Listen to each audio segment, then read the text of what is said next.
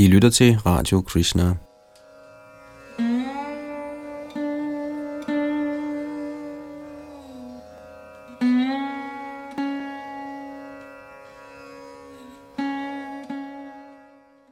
denne del af vores gennemgang af Srimad Bhagavatam skal vi afslutte kapitel otteogtres, der handler om uh, Shambas bryllup, og så også gå videre med kapitel niogtres, Narad Muni besøger Herren Krishnas paladser i Dvaraka, og så i øvrigt se, hvor langt vi når. Bag mikrofon og teknik sidder Yadu.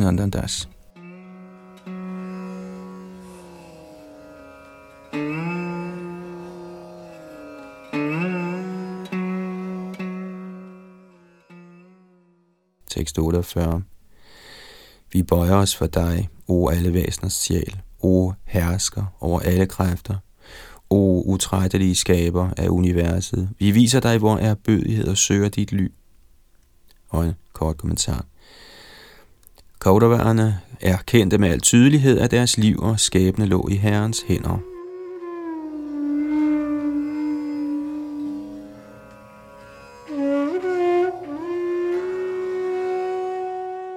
seks hundrede niogfyrre til fireoghalvtreds. Sukadev Goswami sagde, således formilede af guruerne, hvis by skælvede, og som overgav sig til ham i stor nød, blev Balaram meget rolig og venligt stemt mod dem. Vær ikke bange, sagde han, og fjernede deres frygt. Duryodhana, der holdt ovenud meget af sin datter, gav hende som medgift tolv hundrede elefanter, der var tres år gamle, et hundrede og tyve tusind heste, seks tusind gyldne stridsvogne, der skinnede som solen, og et tusind tjenestepiger med juvelbesatte medaljoner om deres halse.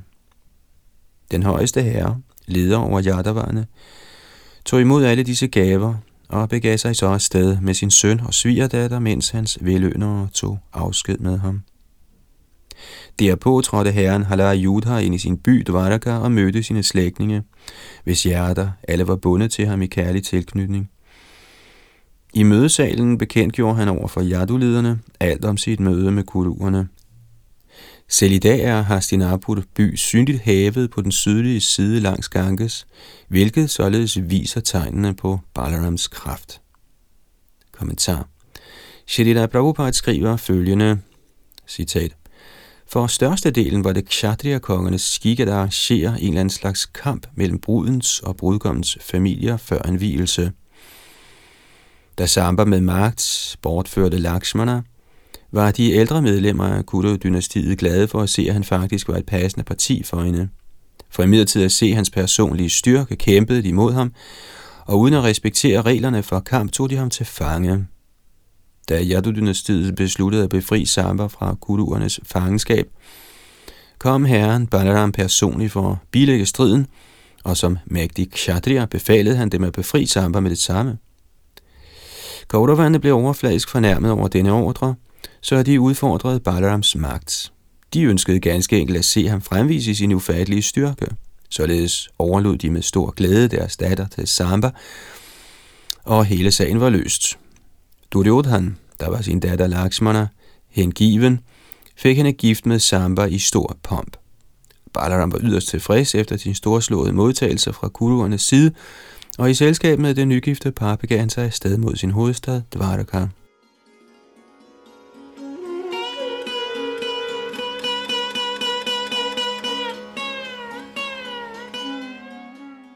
Herren Balaram nåede til Dvaraka i stor triumf, hvor han mødtes med mange borgere, der alle var hans hengivne og venner.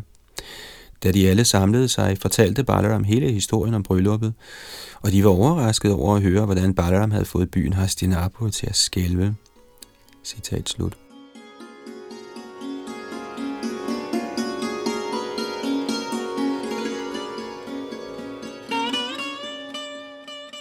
Således ender kommentarerne fra hans guddommelige nåde A C Bhaktivedanta Swami Prabhupads ydmyge tjenere til Srimad Bhagavatams tiende bogs otteogtres tyvende kapitel med titlen Sambars bryllup.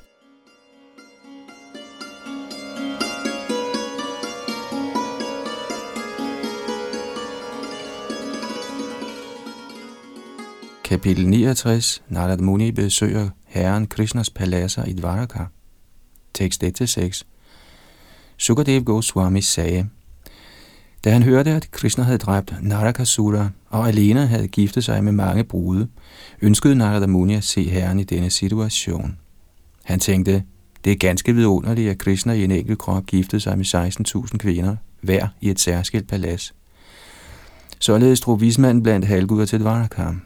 Byen var fyldt med lyden af fugle og bier, der fløj omkring i parker og lystanlæg, mens det søer tæt pakket med blomstrende indivater, ampoja, kahlada, kumuda og utpala lotus genlød med svaners og traners kald.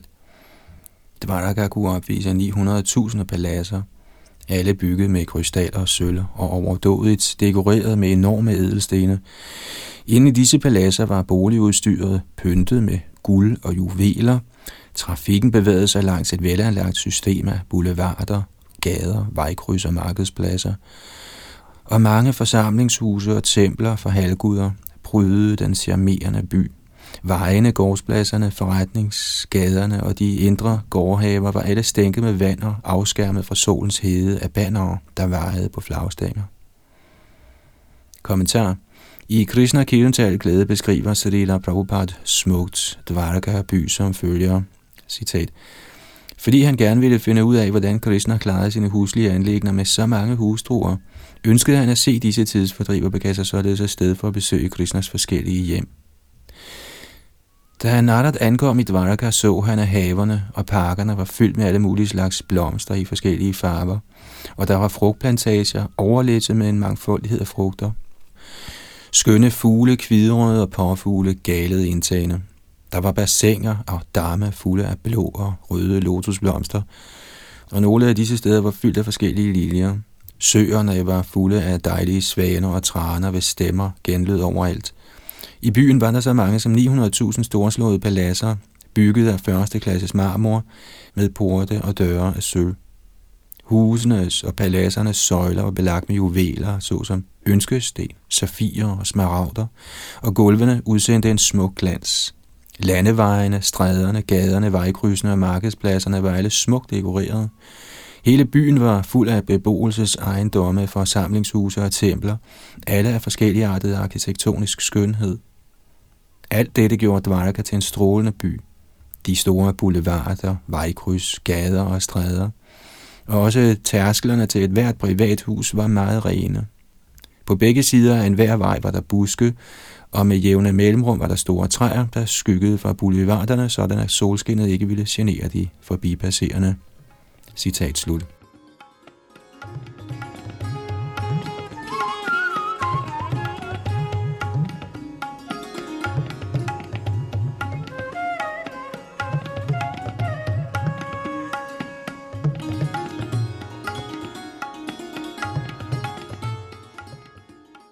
Tekst syv og otte. I Dvaraka by var der en smuk privat residens, der blev tilbedt af planeternes herskere. Dette område, hvor halvguden Vishvakarma havde vist sin guddommelige færdighed, var herren Haris bolig, og således var det overdådigt dekoreret med de seksten tusind paladser tilhørende Krishnas dronninger. Narad Muni trådte ind i et af disse enorme paladser. Kommentar. Sridhar Jiva Goswami påpeger, at Tvashta, eller Vishvakarma, udviste den højeste herres ekspertise, og således var han i stand til at bygge sådanne udsøgte paladser. Sridhar Prabhupada skriver, citat, verdens mægtige konger og prinser ville besøge disse paladser simpelthen for at tilbyde herren Krishna. De arkitektoniske planer var lavet personligt af Vishvakarma, halvgudernes ingeniør, og i omførelsen af disse paladser viste han hele sit talent og genialitet. Citat slut.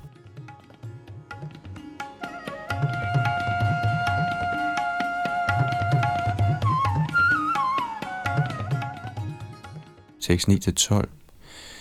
Til støtte for paladset var der søjler af koral, dekorativt indlagt med vaidurya, ædelstene, safirer pyntede væggene, og gulvene glødede med bestandig glans. I det palads havde Tvashta sørget for tronhimle med hængende perlerækker. Der var også sidepladser og lejer lavet af elfenben og kostbare juveler. Som tjenestefolk var der mange velklædte tjenestepiger, der bar medaljoner om halsen, samt også rustningsklædte vagter med turbaner, fine uniformer og juvelbelagte øreringe. Skæret fra utallige juvelbeslåede lamper spredte alt mørke i paladset. Kære konge, på husenes overbroderede tagrygge dansede højt syngende påfugle, der så den duftende af guldrøgelse sive ud gennem hullerne i gittervinduerne og forveksle det med en sky. Kommentar. Shrila Prabhupada skriver, citat, der var så meget en røgelse og duftende harpiks, der brændte, at de parfumerede dampe sivede ud gennem vinduerne. Påfuglene blev vildt af røgen og troede, det var skyer og begyndte at danse henrygt. Der var mange tjenestepiger, der alle var smykkede med gyldne halsbånd, armbånd og smukke sarerier. Der var også mange mandlige tjener, der var udsøgt pyntet med kåber og turbaner og juvelbesatte øreringe. Smukke som de var, var tjenerne alle beskæftiget med forskellige huslige pligter. Citat slut.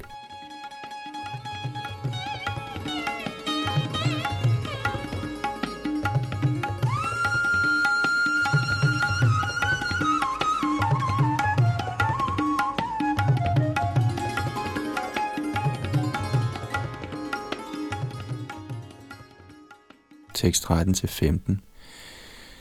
I det palads så den lærte brahmin Sattvatarnes herre, Shri Krishna, sammen med sin hustru, der viftede ham med en guldskæftet jakkehalevifte. Hun tjente ham personligt på den måde, selvom hun konstant blev opvartet af tusind tjenestepiger, der var hendes jævnbyrdige i personlige karakterer, skønhed, ungdom og fint tøj. Den højeste herre er den forreste opretholder af religiøse principper, så da han så Narad, stod han omgående op for gudinden Shris leje, bøjede sit kronede hoved for Narads fødder, og med foldede hænder tilbød han vismanden sin egen sideplads. Herren badede Narads fødder og kom vandet på sit eget hoved. Selvom Krishna er den højeste åndelige autoritet for hele universet og er sine hengivnes mester, var det passende for ham at opføre sig på den måde, for hans navn er Brahmaniya Dev, herren, der er venligt stemt mod brahminerne. Således ærede Shri Krishna vismanden Narada ved at bade hans fødder, selvom det vand, der bader herrens egne fødder, bliver til Ganges, den ultimative helligdom. Kommentar.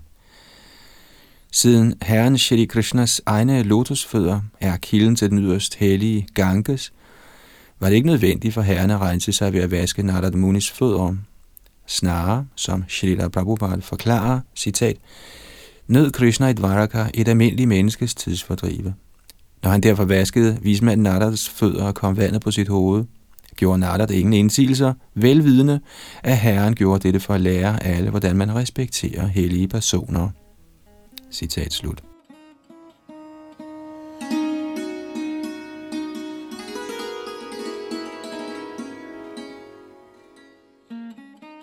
Tekst seksten. Da han til fulde havde tilbedt halvgudernes store vismand, ifølge vediske påbud, begyndte herren Krishna, der selv er den oprindelige vismand, Narayan, ven af Nara, at konversere med Narad, og herrens velovervejede tale var så dejlig som nektar. Til sidst spurgte herren Narad, hvad kan vi gøre for dig, vor herre og mester? Kommentar. I dette vers tilkendegiver ordene Narayano Narasaka, at Krishna selv er den højeste herre Narayan, der viste sig som vismanden Naras ven.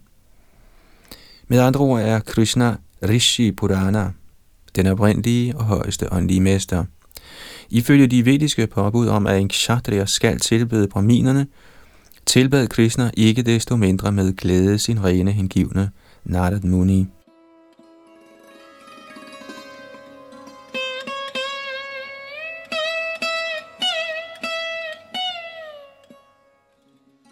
Tekst sytten. Shri Narad sagde, O oh, almægtige herre, det er ikke overraskende, at du, alle verdenernes hersker, viser alle folk venskaber, dog kurer de misundelige.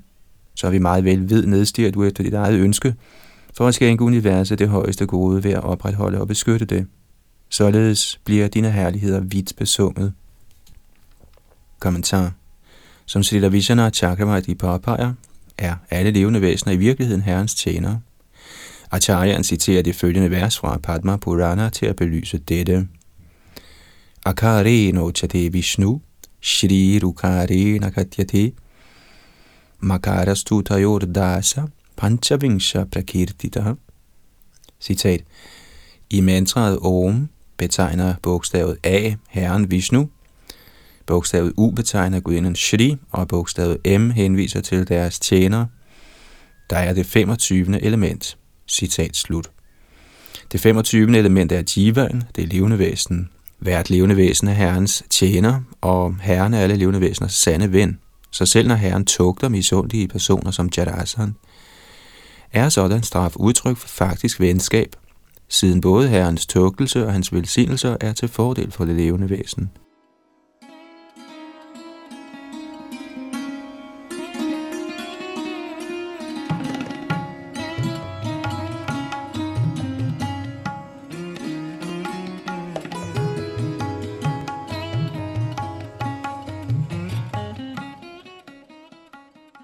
Tekst atten. Nu har jeg set dine fødder, der skænker befrielse til dine hengivne, som selv Brahma og andre store personligheder af umådelig intelligens kun kan meditere på i deres hjerter, og som de, der er faldet ned i den materielle tilværelses brønd, tyr til for udfrielse. Vis mig venligst din gunst, sådan at jeg konstant kan tænke på dig, mens jeg rejser omkring. Skænk mig venligst evnen til at huske dig. Kommentar. Krishna havde spurgt Narad Muni: hvad kan vi gøre for dig? Og her svarer Narad: Narad Muni er herren Krishnas rene hengivne, og således er hans bøn sublim.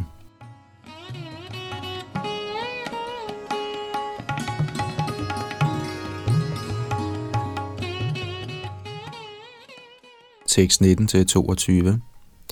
Narad trådte derefter ind i et andet af Krishnas hustruers paladser. Kære konge, han ville gerne bevidne den åndelige kraft hos mesteren over alle mestre ud i mystisk kraft.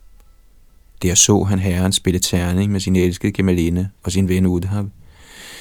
Krishna tilbad Narada ved at stille sig op, tilbyde ham en sideplads osv. Og så, som om han ikke var klar over det, spurgte han ham: hvornår ankom du? Hvad kan trængende personer som vi gøre for dem, der er fuldstændige i sig selv?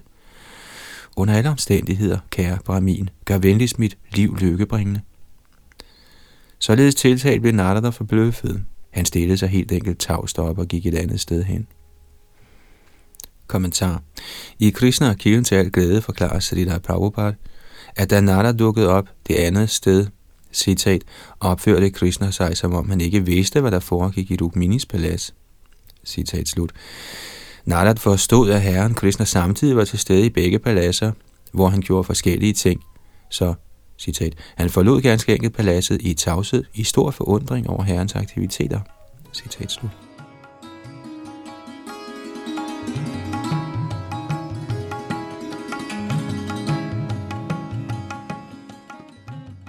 Tekst treogtyve. Denne gang så Naradaji, at Krishna var travlt optaget som kærlig far, der kælede med sine små børn. Derfra gik han over i et andet palads og så Krishna gøre sig klar til at tage bad. Kommentar. Denne oversættelse er hentet fra Sridhara Prabhupads Krishna, kilden til alt glæde. Shrila Vishana Chakravarti kommenterer, at i praktisk talt alle paladser Narada besøgte, tilbad og ærede Krishna ham.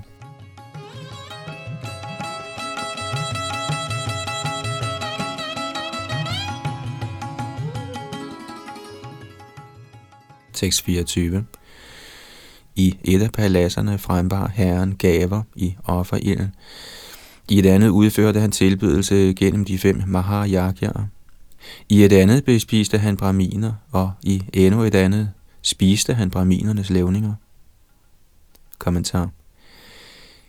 De fem mahayagyaer, eller store ofre, defineres som følger: Pato homas chatitinang saribya tarapanang vali. Citat.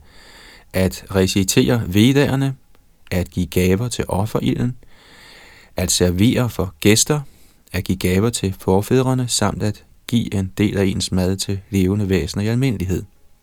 Citat slut. Shrila Prabhupada giver følgende kommentar vedrørende disse ofre, og jeg citerer: i et andet palads sås Krishna i færd med panchayagya-offret, der er obligatorisk for familiefædre. Dette offer er også kendt som Panchasuna. Bevidst eller ubevidst begår alle, navnlig familiefædre, fem slags syndige handlinger. Når vi drikker vand fra en krukke, dræber vi mange mikrober i det. Når vi ligeledes bruger en kværn eller spiser, slår vi mange mikrober ihjel. Når vi fejer gulvet eller tænder en ild, dræber vi mange mikrober, når vi går over på gaden, dræber vi myrer og andre insekter. Bevidst eller ubevidst begår vi drab i alle vores forskellige aktiviteter. Derfor påhviler det enhver husholder at udføre panchasuna-offret, for at han kan befri sig selv for reaktionerne på syndige handlinger. Citat slut. I sin kommentar til dette vers pointerer Shrila Vishana Chakravai igen, at alle tidspunkter på døgnet indtraf samtidig i Krishnas paladser. Således så Narada et ildoffer, et morgenritual, og nogenlunde samtidig så han Krishna bespise braminer og indtage deres levninger. En middagsaktivitet.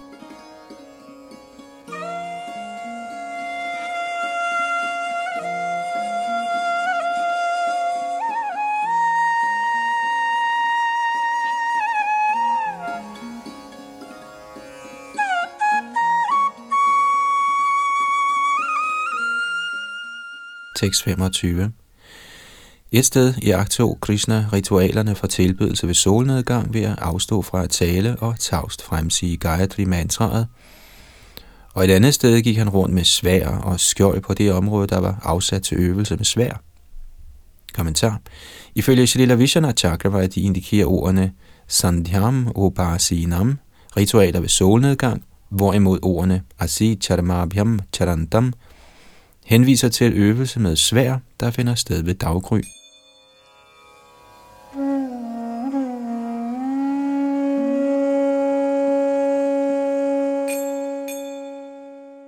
Tekst seksogtyve. På et sted red herren Gadagraj på heste, elefanter og kørte i stridsvogn, og på et andet sted slappede han af i sin seng, mens barter sang hans pris. Kommentar. Shrila Vishana Chakravai de gør opmærksom på, at ridning på heste og elefanter er en middagsaktivitet, hvorimod man ligger ned under aftenens senere del.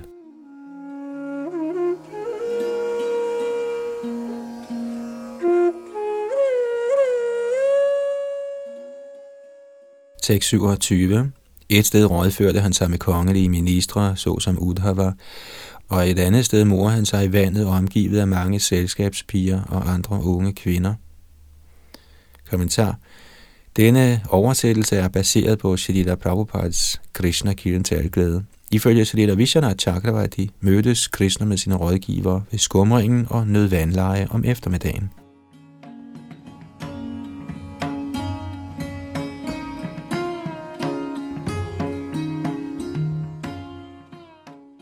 Tekst otteogtyve.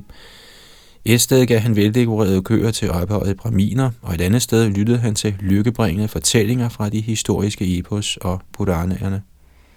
Kommentar.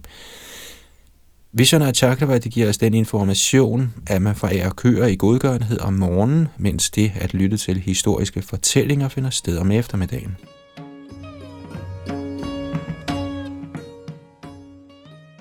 Tekst niogtyve. Et sted sås Krishna nyde samvær med en bestemt hustru ved at udveksle spøgende ord med hende. Et andet sted var han sammen med sin hustru, optaget af religiøse, ritualistiske gøremål. Et sted var Krishna beskæftiget med anliggender vedrørende økonomisk udvikling, og et andet sted nød han familieliv ifølge Shastras forskrifter. Kommentar. Denne oversættelse baserer sig på Srila Prabhupads Krishna Kirtan-glæde. Humoristiske samtaler finder sted om aftenen, hvorimod religiøse ritualer, økonomisk udvikling og familienydelse finder sted både om dagen og om aftenen.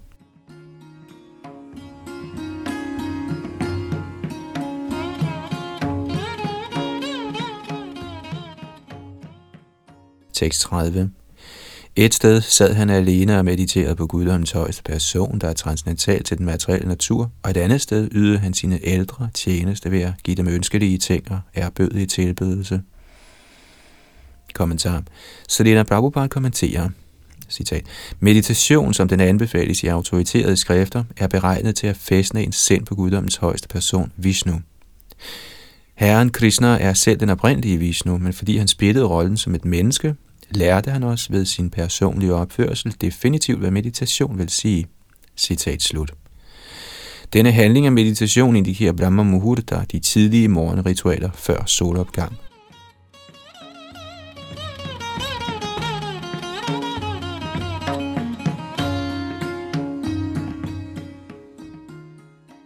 tekst enogtredive og toogtredive. På et sted planlagde han slag sammen med nogle af sine rådgivere, og på et andet sted sluttede han fred. Det sted talte herren Keshav og herren Balaram sammen om de fremmes velfærd. Narad så Krishna i færd med at få sine sønner og døtre gift til passende brude og brudgomme på dertil passende tidspunkter, og bryllupsceremonierne blev udført med stor pomp. Kommentar.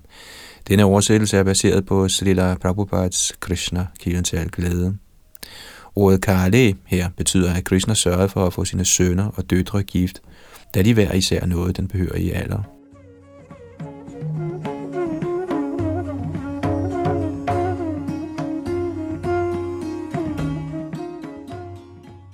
Tekst treogtredive til femogtredive. Narad iagttog, hvordan Krishna, mesteren over alle yogamestre, sørgede for at sende sine døtre og svigersønner afsted, og også modtage dem hjemme igen på store højtidsdage. Alle borgerne var forundret over at se disse festligheder. Et eller andet sted tilbad han alle halvguderne med udførlige ofringer, og et andet sted opfyldte han religiøse forpligtelser gennem offentligt velfærdsarbejde, såsom at anlægge brønde, offentlige parker og klostre. Et andet sted var han på jagtudflugt, på sin sindhi hest og ledsaget af jaduernes mest heltemodige, dræbte han dyr beregnet til gaver i et offer. Kommentar. Srila Prabhupada kommenterer, citat, ifølge vediske reguleringer var det tilladt for kshatriya at dræbe foreskrevne dyr ved bestemte lejligheder, enten for at bevare freden i skoven, eller for at frembære dyrene som gaver i offerilden. Kshatriya tillades at øve sig i kunsten at dræbe, fordi de er nødt til nådesløst at dræbe deres fjender for at bevare freden i samfundet. Citat slut.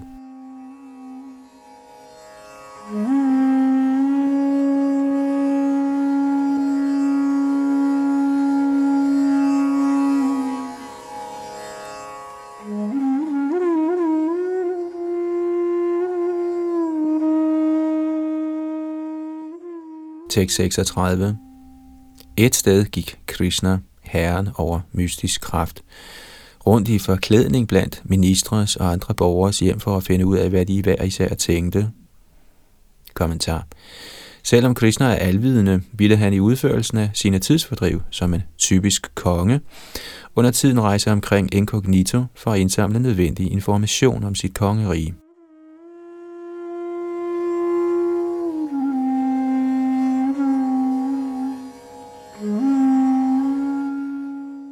Tekst syvogtredive. Efter således at have set udfoldelsen af herrens yogamaya, lå Narad mildt, og talte derpå til herren Rishikesh, der antog et menneskes adfærd. Kommentar. Ifølge Shrila Vishana Chakravai var Narad der fuldstændig klar over herrens alvidenhed, så da han iagttog, hvordan herren forsøgte at gennemskue sine ministres tanker, mens han gik rundt i forklædning, kunne Narada ikke holde sig for krigen, men ved tanken om herrens suveræne stilling holdt han i nogen grad latteren tilbage.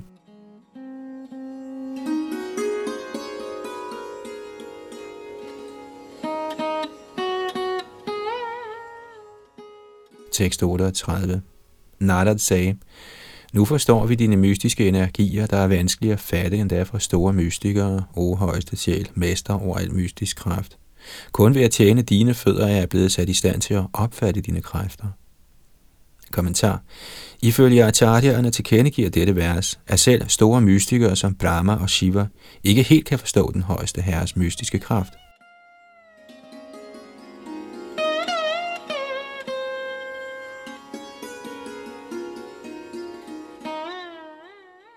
Tekst niogtredive. O herre, tillad mig venligst at tage afsked med dig. Jeg vil rejse omkring i verdenerne, der er oversvømmet med din berømmelse, og jeg vil højt besynge dine tidsfordriv, der renser universet. Kommentar. Selv Narad Muni var forvirret ved synet af Krishnas forbløffende tidsfordriv som menneske.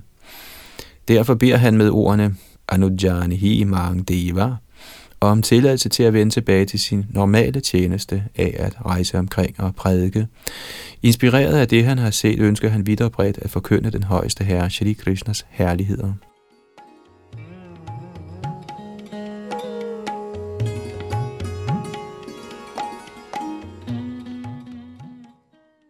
Tekst fyrre.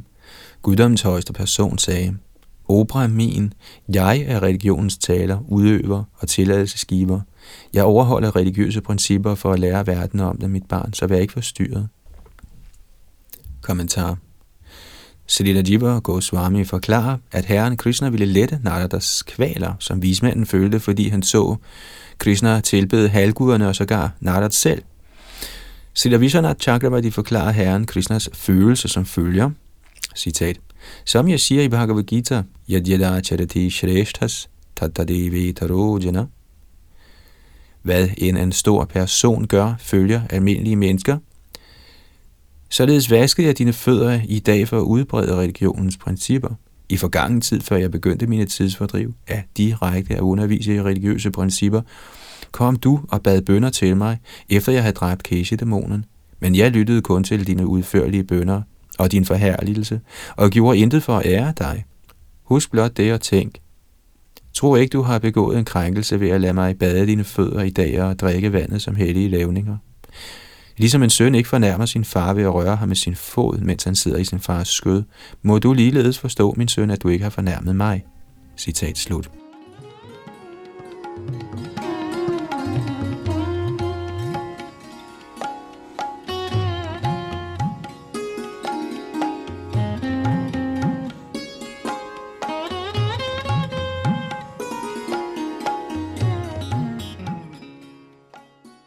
Tekst enogfyrre. Sukadev Goswami sagde, således så Narad i hvert palads herren i sin personlige skikkelse udøve religionens transcendentale principper, der renser dem, der er optaget af hjemmes anliggender. Kommentar. I dette vers gentager Sukadev Goswami det herren selv har forklaret, som Shrila Prabhupada skriver i Krishna Kilden til al glæde, citat, Guddommens højeste person var optaget i sine såkaldte familiepligter for at lære folk, hvordan man kan helliggøre sit familieliv, selvom man måtte være tiltrukket af den materielle tilværelses fangenskab. Faktisk er man nødt til at forlænge sin tid i den materielle tilværelse på grund af familielivet, men herren, der er venlig mod husholdere, viste vejen til helliggørelse af almindeligt familieliv.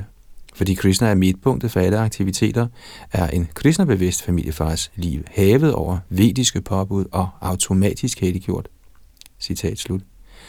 Som udtalt i tekst to i dette kapitel, bliver alle herrens aktiviteter i de mange paladser udført af herrens ene åndelige skikkelse, Ekena Vapushar, der viste sig i mange paladser på én gang. Dette syn blev åbenbaret for Narada, grundet hans ønsker om at se det, og herrens ønsker om at vise det for ham. Sridhar Vishana Chakravai de påpeger, at Dvarakas øvrige indbyggere kun var i stand til at se Krishna i netop den del af byen, hvor de selv boede, og ingen andre steder, selvom de under tiden ville tage til andre dele af byen i et eller andet ærende. Således gav herren et særligt indblik i sine tidsfordriv til sin elskede hengivne Narad Muni.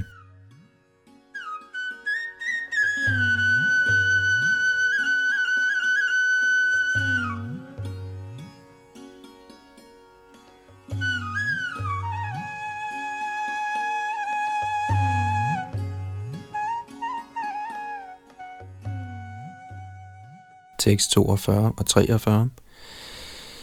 Efter gentagne gange at have set den ubegrænsede kraftfulde herre Krishnas mystiske fremvisning, var vismanden forbløffet og fyldt af undren.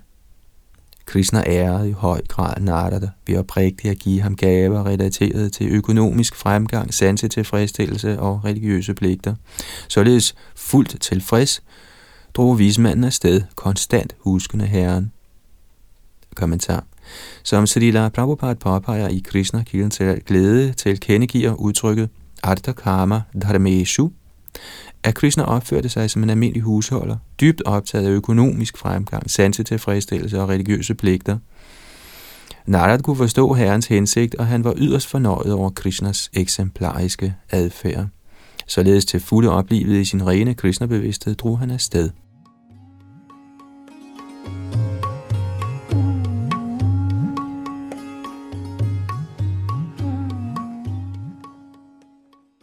Tekst fireogfyrre og femogfyrre. På denne måde efterlignede herre Narayan almindelige menneskers skikke og viste sine guddommelige kræfter til fordel for alle væsener. Således nød han, kære konge, i selskab med sine seksten tusind ophøjede gemalinder, der tjente herren med deres undsenlige, kærlige blikke og latter. Herren Hari er den endelige årsag til kosmisk skabelse, opretholdelse og tilintetgørelse. Kære konge, enhver der besynger, lytter til eller helt enkelt værdsætter de enestående aktiviteter, han udførte i denne verden, der er umulige at efterligne, vil helt sikkert udvikle hengivelse til den højeste herre, der skænker befrielse. Kommentar. Shrila Vishana Chakravai har givet ordet Ananya Vishayani forskellige betydninger. Dette udtryk kan indikere, at herren udførte aktiviteter i Dvaraka, der var usædvanlige, selv for hans fuldstændige dele, for ikke at tale om andre. Eller også kan det forstås hentydet til, at herren udførte disse aktiviteter for sine rene, fornemme hengivnes skyld. Under alle omstændigheder vil den, som genfortæller eller lytter til fortællinger om disse tidsfordriv, helt sikkert blive beskæftiget i Krishna bevidsthed, og som Sridhar Prabhupada skriver, citat, uden tvivl finder det meget let at rejse af befrielsens vej og smage guddrikken af Krishnas lotusfødder. Citat slut. Sridhar Prabhupada påpeger endvidere, at ordet anumodati her betyder, at den, som citat støtter en prædikant i Krishna-bevægelsen, citat slut, også vil modtage de fordele, der nævnes her.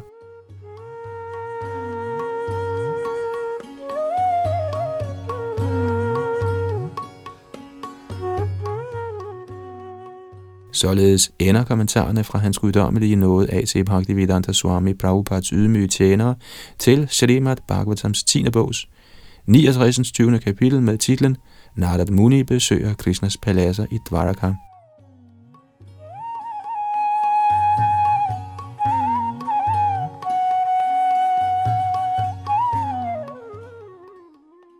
Kapitel nummer halvfjerds. Herren Krishnas daglige aktiviteter. Tekst et. Sukadev Goswami sagde, som daggry nærmede sig, og hver af herren Madhavas hustruer lå med sin ægtemands arm om halsen, ville damerne forbande de galne haner. De var forstyrret over, at de nu blev adskilt fra ham. Kommentar. Denne beskrivelse af Krishnas daglige aktiviteter begynder ved hanegal. Krishnas hustruer vidste, at herren pligtro ville stå op og passe sine foreskrevne morgenritualer, og således var de forstyrret over den forestående adskillelse fra ham og forbandede hanerne.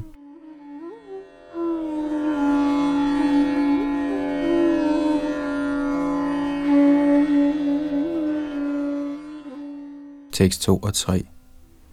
Biernes summen, forårsaget af den duftende brise fra Parijata-haven, vækkede fuglene fra deres søvn, og når fuglene begyndte at synge højt, vækkede de Krishna ligesom hofdigtere, der deklamerede hans pris. Dronning Vaidarbhi, der lå i hans arme, brød sig ikke om denne højst lykkebringende time, for det betød, at hun mistede hans omfavnelse. Kommentar. Shrila Sridhar Swami forklarer, at reaktionen hos dronning Vaidarbhi, Rukmini Devi, repræsenterer holdningen hos alle dronningerne.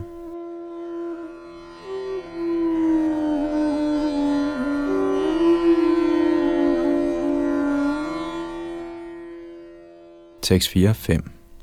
Herren Madhav plejede at stå op under Brahma Muhurta-perioden og berøre vand.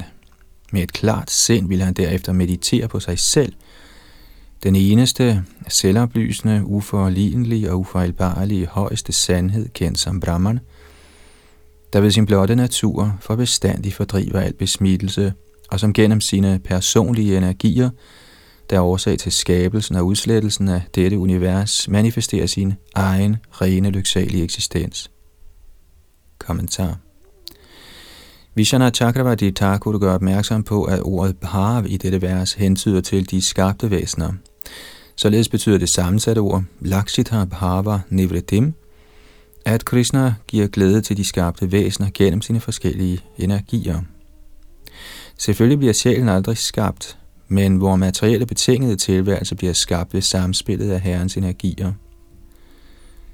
Den, som bliver begunstiget af herrens indre energi, kan forstå den absolute sandhedsvæsen.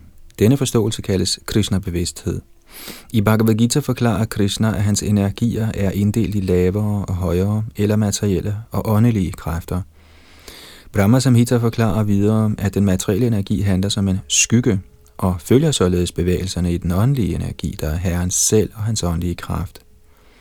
Når man bliver yndet af Herren Krishna, afslører han sig selv for den overgivende sjæl, og således bliver den samme skabelse, der før dækkede sjælen, en drivkraft til åndelig oplysning.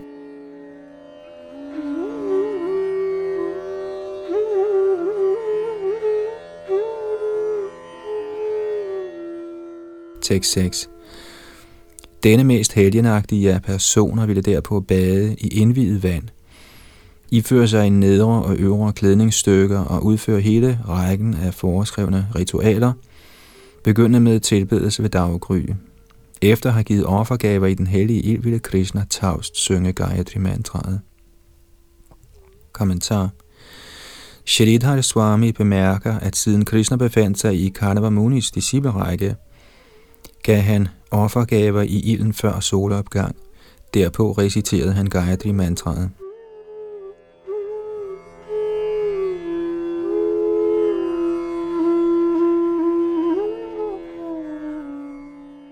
Tekst syv til ni.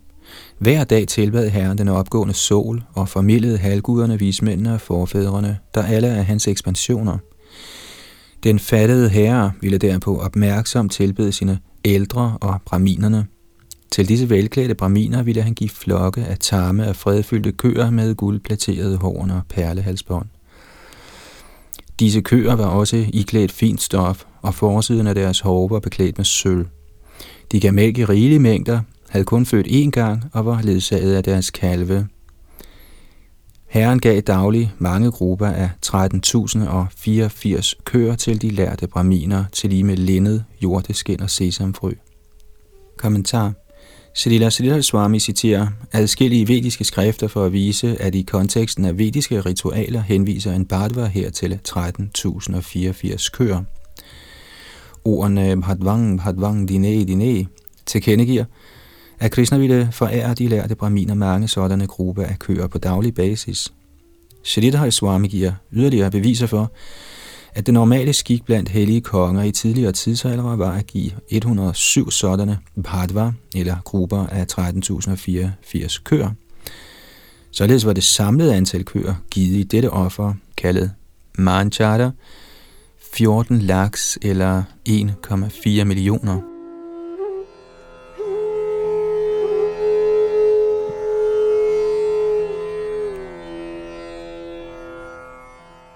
Ordene alankritebhyo vibrebhya tilkendegiver, at i Herren Krishnas kongerige blev brahminerne givet fint tøj og fine smykker og var således velklædte. I Krishna, kilden til al glæde, skriver Srila Prabhupada med slående og dyb indsigt om disse Krishnas tidsfordriv. Lytteren tilrådes på det kraftigste at studere denne bog, der indeholder en uvurderlig skat af information og kommentarer angående disse tidsfordriv, der er beskrevet i Srimad Bhagavatams tiende bog. Vort ydmyge forsøg her kan aldrig måle sig med vores store mesters fuldendte renhed og færdighed. Alligevel, som en tjeneste ved hans lotusfødder, præsenterer vi ganske enkelt tiende bogs oprindelige sanskrittekst, ordenes betydning, en klar oversættelse og grundlæggende kommentarer, der for størstedelen er baseret på udtalelser fra de store åndelige mestre i vores linje.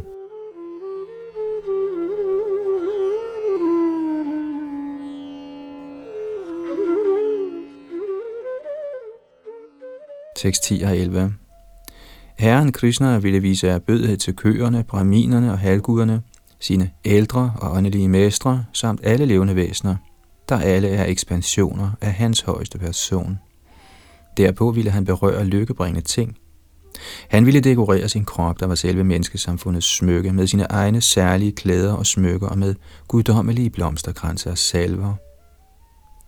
Kommentar. Shrila Sridhar Swami gør opmærksom på, at herrens, så at sige, egne særlige klæder og smykker, indbefatter herrens velkendte gule klædning, kaustuba-juvelen osv.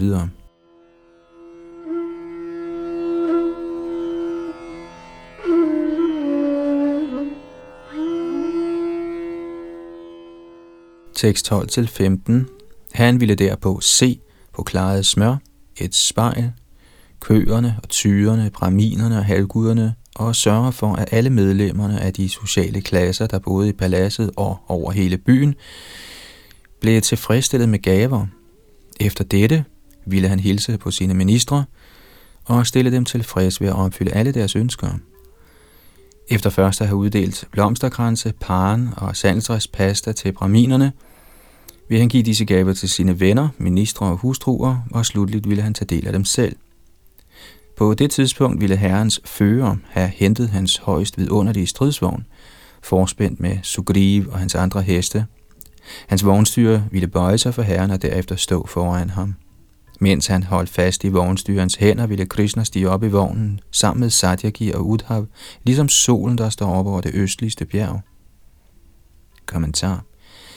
Acharyerne nævner, at herrens vognstyre ville stå med sammenlagte håndflader, og at herren, der holdt fast i hans sammenlagte hænder med sin højre hånd, ville stige op i vognen.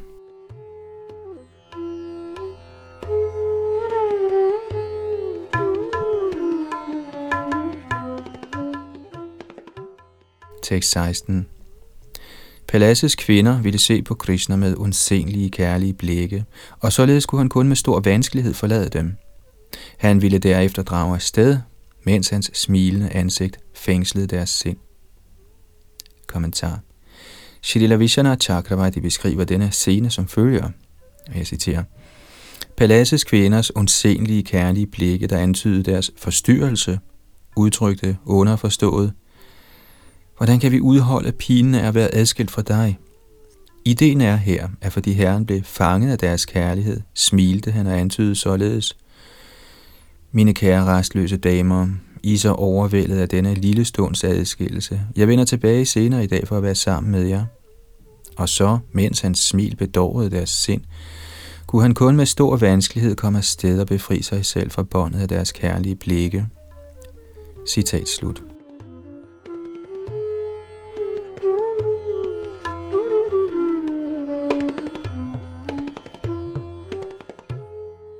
Tekst sytten. Herren, ledsaget af alle vrishnierne, ville træde ind i Sudharma forsamlingssal, der beskytter dem, der træder ind i den, fra det materielle livs seks bølger, kære konge. Kommentar. Srila Prabhupada skriver, citat, det bør huskes, at Sudharma forsamlingssal blev fjernet fra de himmelske planeter og genopstillet i Dvaraka by. Denne forsamlingssal havde den specielle egenskab, at enhver, der trådte ind i den, ville blive fri for de seks materielle plager, nemlig sult, tørst, sorg, illusion, alderdom og død. Disse er den materielle tilværelses piske, og så længe man blev i denne Sudharmas forsamlingssal, ville man være upåvirket af disse seks materielle piske. Citat slut. I denne forbindelse forklarer Sridhar Swami og Vishana Chakravarti, at når Krishna separat gik ud af hvert af sine mange paladser, ville hver individuel skikkelse være synlig for de personer, der var til stede på netop de paladsområder, og for de tilstødende beboere, men ikke for andre. Derefter, på vejen op til Sudharma forsamlingssal, ville alle herrens skikkelser smelte sammen til en enkelt form, og således ville han træde ind i salen.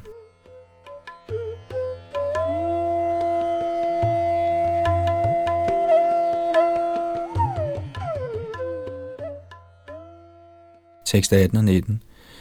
Så den der mægtige højeste herre satte sig på sin ophøjede trone i forsamlingssalen, skinnede han med sin unikke stråleglans og oplyste således hvert eneste hjørne af rummet, omgivet af jaduerne, løver blandt mænd. Så denne jaduernes forreste ud som månen blandt mange stjerner. Og der, o konge, ville hofnare underholde herren ved at fremvise forskellige komiske udtryk. Dygtige artister ville optræde for ham, og kvindelige dansere ville danse energisk. Kommentar. Srila Vishana Chakravati påpeger, at ordet Narad Acharya blandt andet henviser til dygtige magikere. Alle disse forskellige kunstnere, den ene efter den anden, ville optræde for herren i forsamlingen af mægtige konger.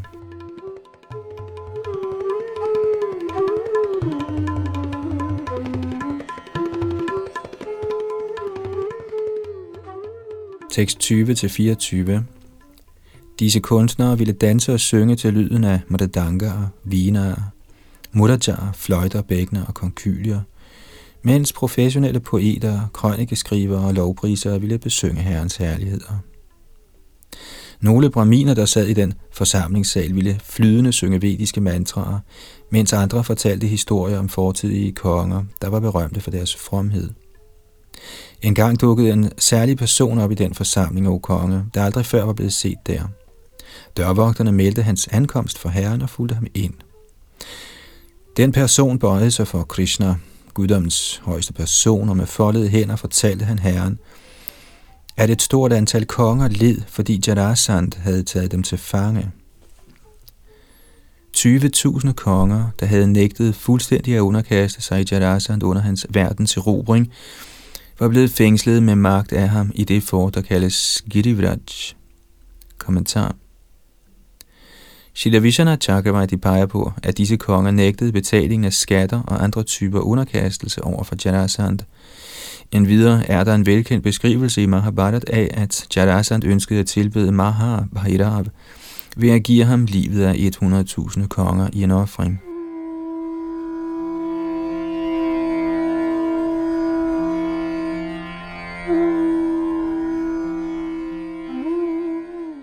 Tekst femogtyve. Kongerne sagde, som genfortalte deres budbringer, O Krishna, Krishna, o umådelige sjæl, ødelægger af frygt for dem, der overgiver sig til dig. Trods vores separatistiske holdning er vi kommet til dig for at få ly for den materielle tilværelse. Kommentar. Sridhara Swami forklarer, at kongerne fremsiger deres bøn i dette og de følgende fem vers. I det pågældende vers søger de herrens ly. I de næste tre vers beskriver de deres frygt, og i de sidste to vers fremsætter de deres fromme anmodning.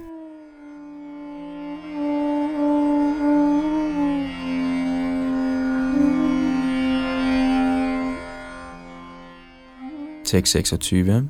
Mennesker i denne verden er altid optaget af syndige handlinger og er således forvirret omkring deres faktiske pligt, som er at tilbede dig efter dine bud. Denne gerning vil i sandhed bringe dem godt held.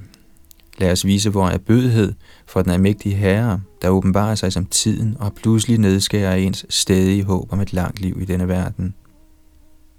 Kommentar. Krishna udtaler i Bhagavad Gita ni syvogtyve, Yadkaroshi yadashnasi, yadjohoshi dadasiyat, yaddapasyasi kaunteya, tadkurushva madarapanam. Citat. Hvad end du gør, hvad end du spiser, hvad end du tilbyder eller giver bort, og hvilken selvtugt du end underkaster dig, gør det, o søn af Kunti, som en gave til mig. Citat slut. Dette er den højeste herres bud, men folk i almindelighed er forvirret og forsømmer denne fromme aktivitet og foretrækker i stedet at begå syndige handlinger, der fører dem til frygtelig lidelse. Krishna-bevægelsen arbejder for at oplyse verden om denne absolut nødvendige aktivitet, er kærligt at yde herren tjeneste.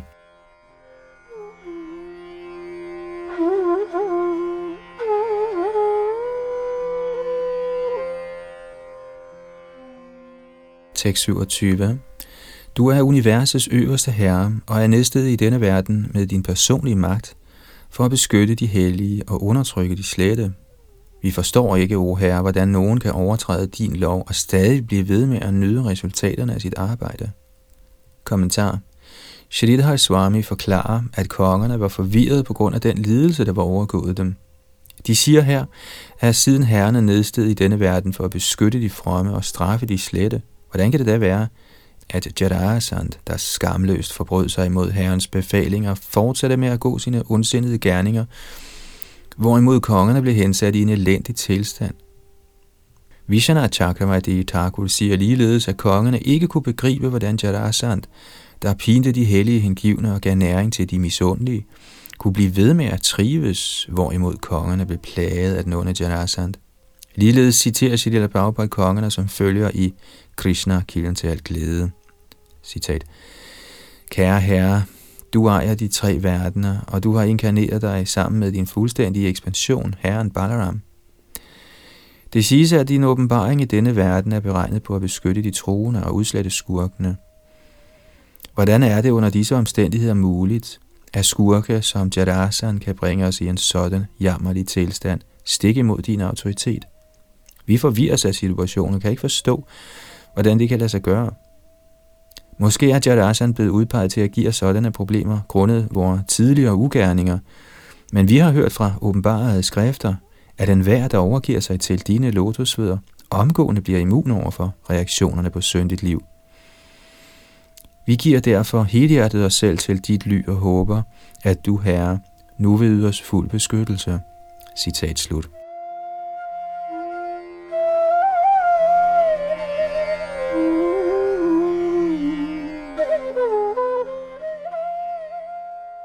Tekst otteogtyve.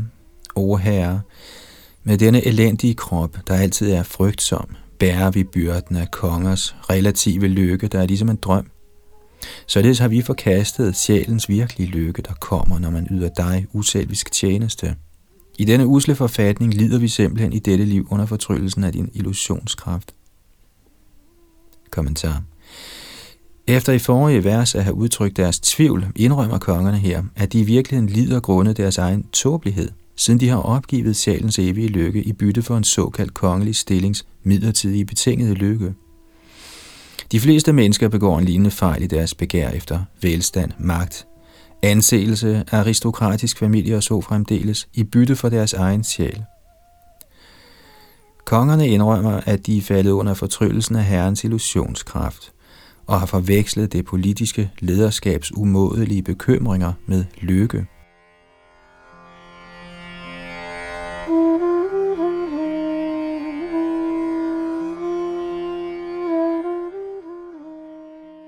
Tekst niogtyve. Derfor, siden dine fødder letter sorgen for dem, der overgiver sig til dem, vær venlig at befri os fanger fra karmas lænker, der har vist sig som kongen over Magadha. Da han ene mand besidder styrken af ti tusind gale elefanter, har han låst os inde i dette hus, ligesom en løvefanger får. Kommentar. Kongerne beder her Herren om at befri dem fra karmas trældom, skabt af Herrens materielle energi. Kongerne gør det klart, at Jarasandha er så mægtige, at der intet håb er om, at de kan flygte ved egen kraft.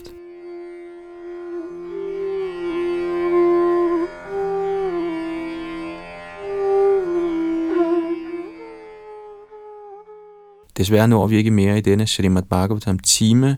Bag mikrofon og teknik sad Yadunandan Das.